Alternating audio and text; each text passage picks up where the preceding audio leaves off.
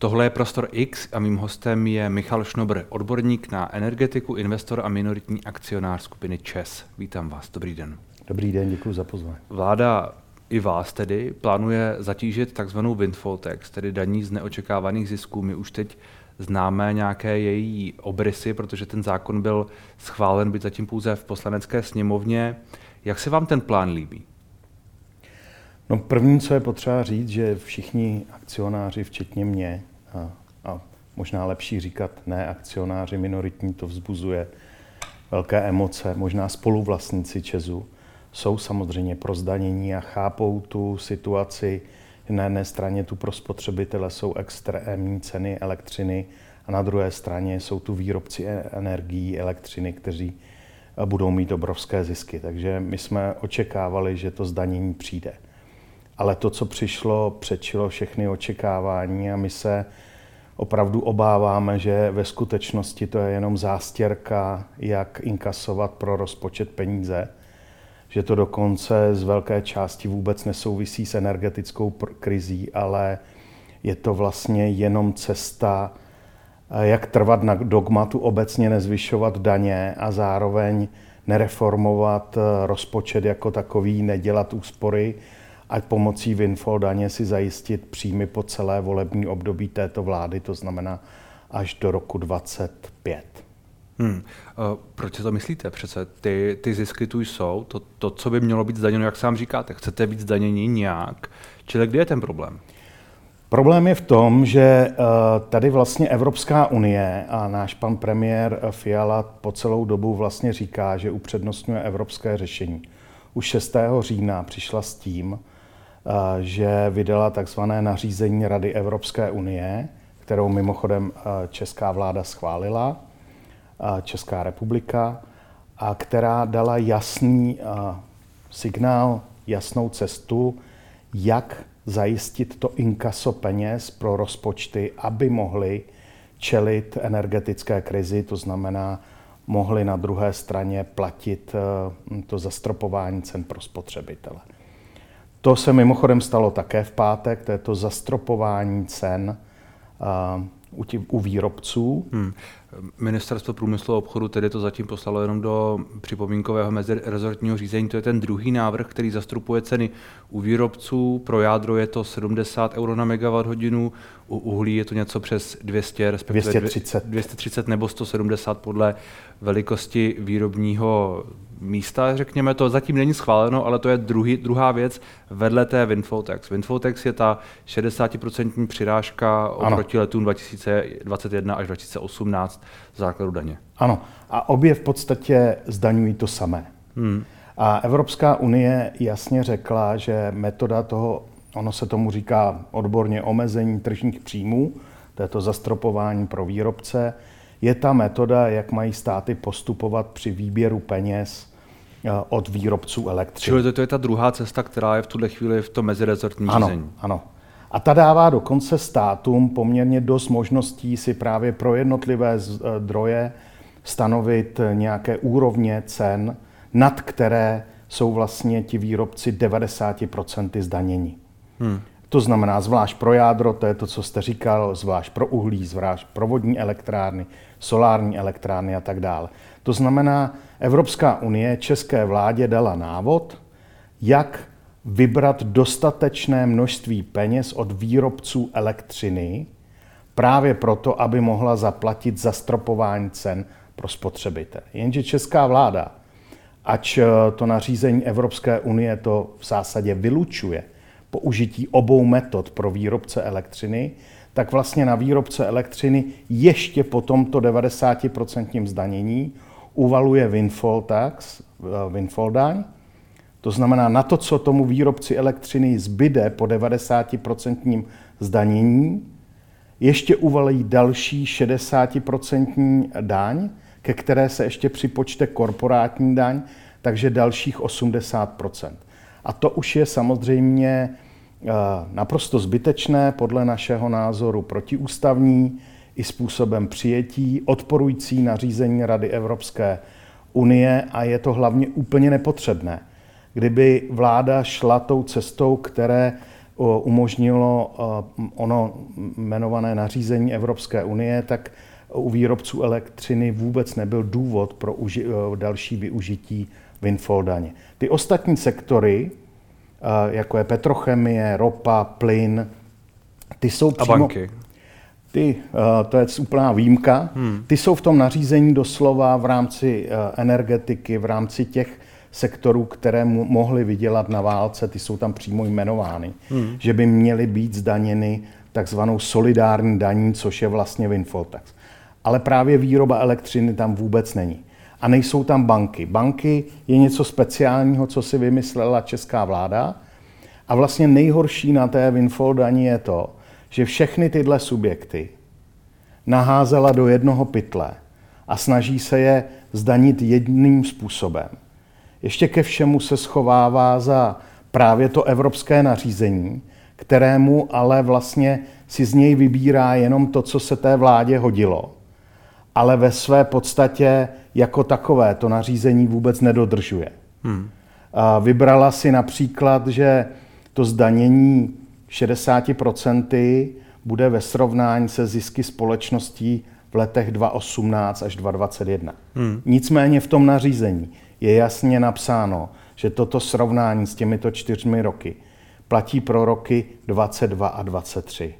A vláda České republiky to srovnání ty roky 18 až 21 vzala a chce s nima srovnávat zisky v roce 24 a 25 a to danit 60%. Eh, Kromě toho, například eh, díky windfall daní vlastně padne do zdanění něco, co už stát jako reguluje.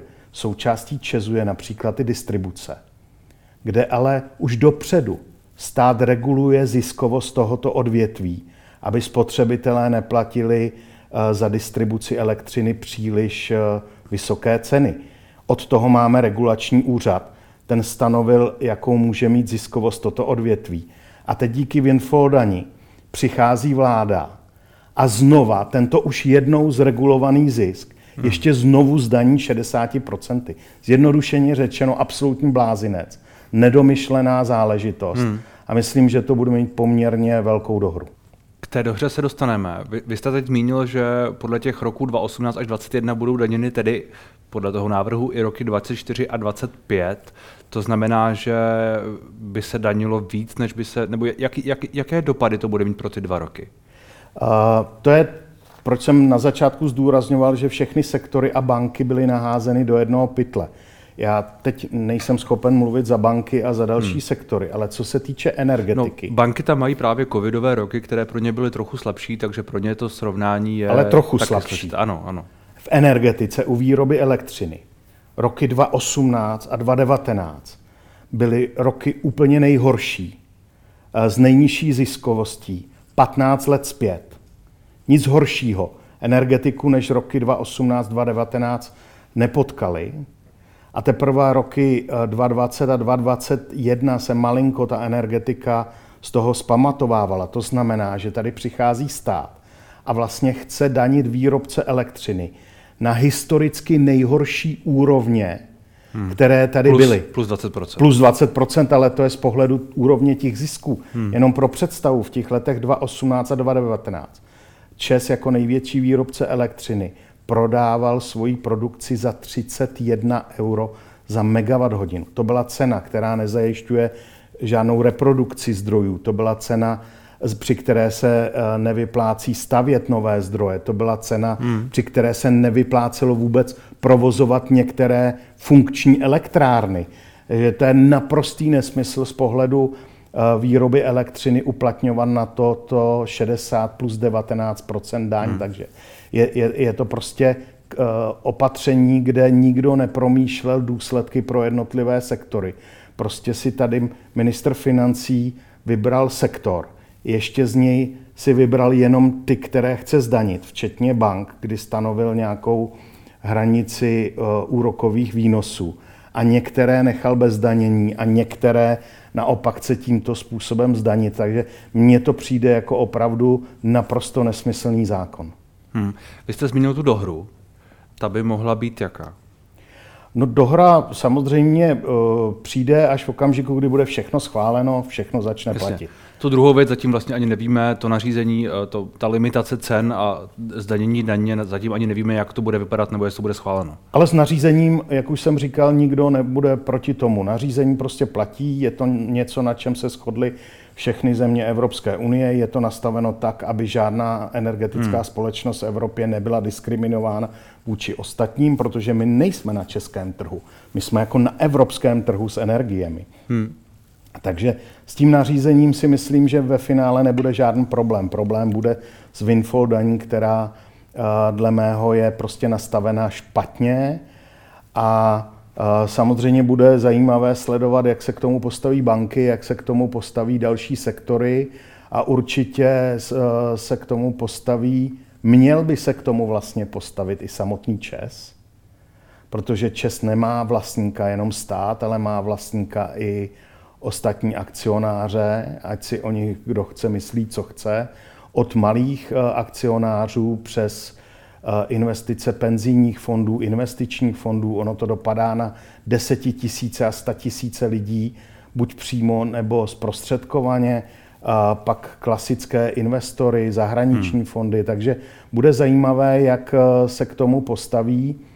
Bude zajímavé mimochodem sledovat i vývoj ve Francii, kde vlastně nastalo v roce 22 něco podobného, kde aktuálně teda francouzský stát vykupuje akcionáře minoritní ze stejné pozice, jako jsou ty čeští a úplně za stejných podmínek, jako, jako vlastně způsobili teď politici českým akcionářům, tak to samé nastalo ve Francii. Předtím, takže bude určitě v tomto směru rok 23 zajímavý a my Eh, budeme muset čekat na kroky, které jako nastanou a nepochybně eh, nastane ještě eh, mnoho dalších věcí, které ovlivní ten i náš postup jako hmm. minoritních akcionářů, ale především si myslím, že to je povinnost samotného Česu bránit akcionáře Česu, takže uvidíme. Neštěstí tohohle celého je i v tom, že jestli si pamatujete tady na konci června kdy se ještě o windfall daní hmm. a, a vůbec o nařízení Evropské unie moc nemluvilo, nebo byly to začátky, tak tady vystoupil premiér České republiky a vlastně oznámil, že hodlá uh, zestátnit uh, výrobu elektřiny. To znamená, dal no, investorům no, to, jasný to, to, to byl, signál. To byl, ten, to byl ten proslov jeden. Projev k národu. Ano, a pak a už to ale nikdy nezaznělo. Zaznělo to, zaznělo to ještě v srpnu znovu v poslanecké sněmovně na briefingu po setkání s generálním ředitelem eh, ČES, hmm. kdy premiér doslova 38. prohlásil, že má na stole několik variant restrukturalizace hmm. ČESu ano. a že to uh, brzy oznámí.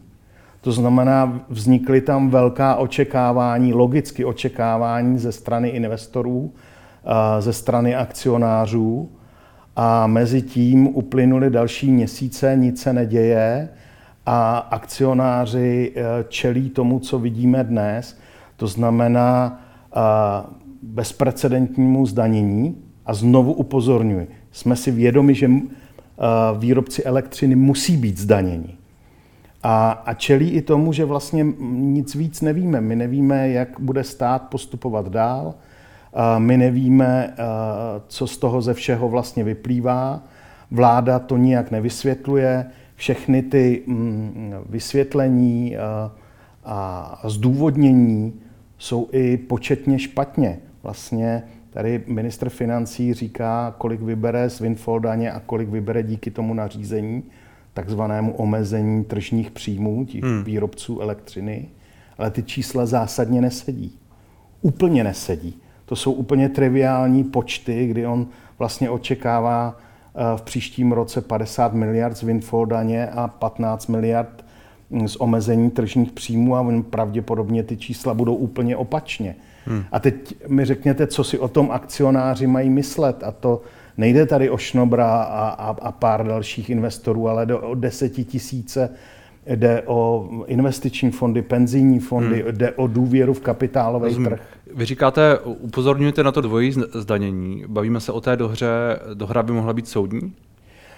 Vy, Pravděpodobně vy jste, vy jste, ano. Vy jste zmínil, že to je protiústavní. Uh, tak už jenom uh, ten způsob přijetí toho zákona. Bez diskuze, přílepek uh, do zákona uh, o DPH ve druhém čtení v poslanecké sněmovně. Mimochodem v tom zákoně uh, se projednávaly věci jako zdražení sladkých nápojů a takové věci a do toho je přilepena daň nebo snížení DPH pro zeleninu a do toho je přilepena a, a takhle zásadní daňová a argumentace záležitost. rychlostí tady. A... A veškerá zdůvodnění, která ten zákon v podstatě provázejí, jsou špatně spočítaná. A ten zákon je přijmut těsně před tím, než ministerstvo průmyslu a obchodu předloží v podstatě prováděcí znění toho nařízení Rady Evropské unie, což způsobí vlastně druhé zdanění. Takže um, celý ten způsob je velmi nešťastný a já se obávám, že uh, to šlo udělat lépe, šlo to udělat průhledněji, šlo to udělat uh, mnohem chytřeji a, a je neštěstí ten způsob, jak to nastalo a já nepochybuju, že nejenom ty žaloby se budou, budou nejenom ze strany výrobců elektřiny, možná vlastníků společnosti ČES, ale i z těch dalších sektorů. Hmm. A pokud by stát tyto žaloby, respektive tyto soudní spory prohrál? Tak je to samozřejmě nepříjemná situace. Ono už tady něco podobného jednou nastalo. Ono to není žádná novinka. Uh, tuším, že ministr financí Kalousek tady vlastně zhruba před deseti lety zavedl zdanění emisních povolenek, kdy zdarma přidělované emisní povolenky emitentům, to znamená energetikám, ale i dalším společnostem zdanil. Společnosti odváděly daně, některé z nich počínaje Škodou, Mladá Boleslav, ale i Čezem a tak dále, v podstatě dali žalobu nebo se k ní připojili a nakonec stát tyto spory prohrál. Nejenže musel vrátit všechny daně, ale musel zaplatit i poměrně tučné úroky, ale v té době úrokové sazby byly poměrně nízko. Hmm. Takže i tak byly relativně vysoké, ale e, ty úroky byly poměrně významný příjem e, například pro ČES.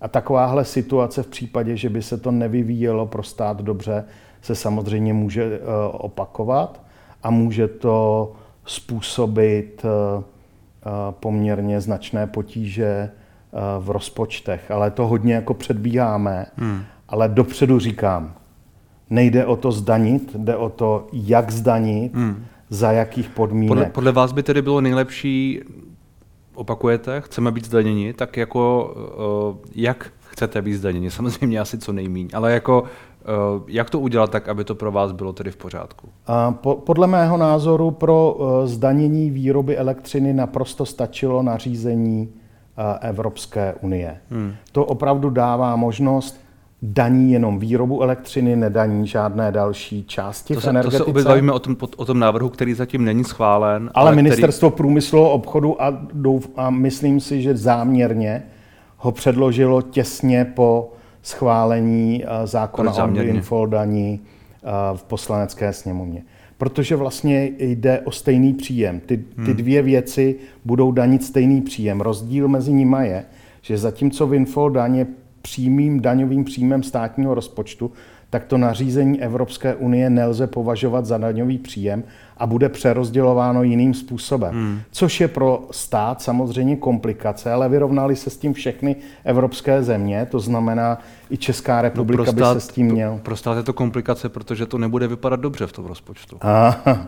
Jako teď, když to řeknu velmi, ano, velmi ano, vulgárně, tak ano, to číslo ano. to nezlepší, že? Ano, ano, přesně tak. To nařízení Mimochodem jako platí tak, jak to Evropská unie řekla v roce 2023 a, a to nařízení bude případně prodlužováno, pokud bude hmm. potřeba hmm. i v dalších letech. Co se týče windfall daně, náš ministr financí přišel a doslova řekl, když v poslanecké sněmovně dostal otázku, proč daníme roky 24, 25, tak řekl, že vlastně to bude jednodušší to zavést rovnou na tři roky do roku 25, než legislativně každý rok to hmm. prodlužovat. No on říkal, on říkal, že tam s těmi zisky moc nepočítá, že neví, jestli, no. to, jestli tam budou, ale že je lepší to zavést, než to pak řešit prostě za rok nebo někdy. No a vy tomu věříte, když už jednou schválíte 23 až 25, když tam ty zisky nebudou, tak by měl okamžitě dodat, jak se ten zákon zastaví, když tam ty zisky nebudou. Hmm. Oni tam nemusí být pro banky, oni tam nemusí být eh, pro, eh, pro jakýkoliv další sektor.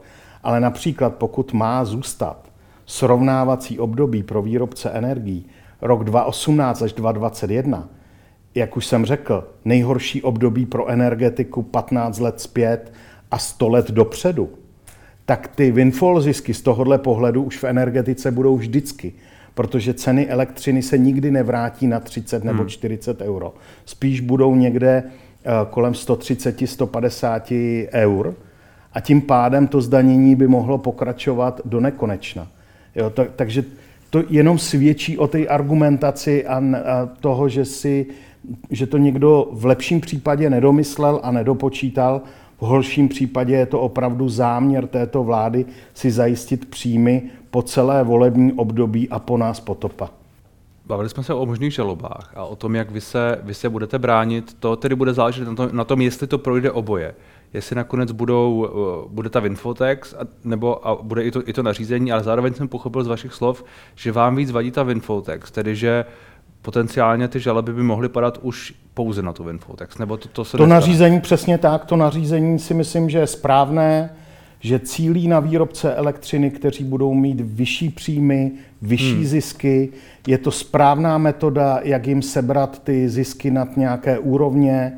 Dokonce Evropská unie v tomto dala eh, jednotlivým státům volnost, takže on si opravdu stát může rozhodnout, jestli u jádra to bude 70 euro nebo 50 euro. Mohlo by to být i nižší, podle Mohlo by to klidně být i nižší. Uh, proto říkám, že má stát dostatek prostředků uh, hmm. a, a možností vybrat peníze díky tomu nařízení. Ale on to neudělá a on vlastně jde formou nařízení a ještě dodatečného dodanění windfall daní. To znamená, já jsem si skoro jist, že veškeré spory, veškeré, 100%, pokud budou, tak se budou týkat jenom oné windfall daně. Je špatně napsaná, špatně hmm. zdůvodněná, špatně spočítaná, špatně, uh, velmi pochybným způsobem přijatá a je tam mnoho věcí, které pokud by ústavní soud připustil, že něco takového to je možné, tak obecně se dostáváme do roviny, kdy opravdu tady může kdykoliv v budoucnu jakýkoliv ministr financí si vybrat úplně kohokoliv, ukázat na něj prstem a libovolně ho daňově šikanovat. To si myslím, že je prostě naprosto nepřiměřené. No, šikanovat nevím, ale na druhou stranu politici, politici tu jsou od toho, aby eh, ukázali prstem a někoho zdanili. Ne, to se normálně děje. To zase... Ano, to je správné, to je správné, ale nemůžete v podstatě danit jenom uh, subjekty a nějak je, nějak je vlastně prosívat přes síto a říct, že tyhle to da, platit nebudou. Ti, kdo mají ty winfall, uh, mimořádné zisky, ať už válečné nebo jakékoliv inflační, těch je samozřejmě mnohem víc. Tady jsou další sektory, které hmm. by si to zdanění zasloužilo. Proč nejsou zdanění? Proč jsou zdanění jenom uh, tito? Uh, jo, a těch, uh, pak vemete sektor bankovnictví, jsou zdaněny jenom některé subjekty. Hmm. Zůstává tam spousta bank, které v podstatě zdaněny nejsou. Obdobné je to v té, uh, v té elektřině. Ale e- elektřina je opravdu speciální. Tam je nařízení Evropské unie, které doslova vylučuje ještě dodatečné zdanění windfall daní a přesto to stát dělá. O tom jsme se bavili. Uh, jaké zisky teď v tuhle chvíli čekáte z těch, z těch daní? Řekněme, řekněme, že to projde a že žaloby nebudou úspěšné. Uh, těch 100 miliard, které si slibuje uh, ministerstvo financí, bude v tom příštím roce? Myslím si, že to je naprosto reálné.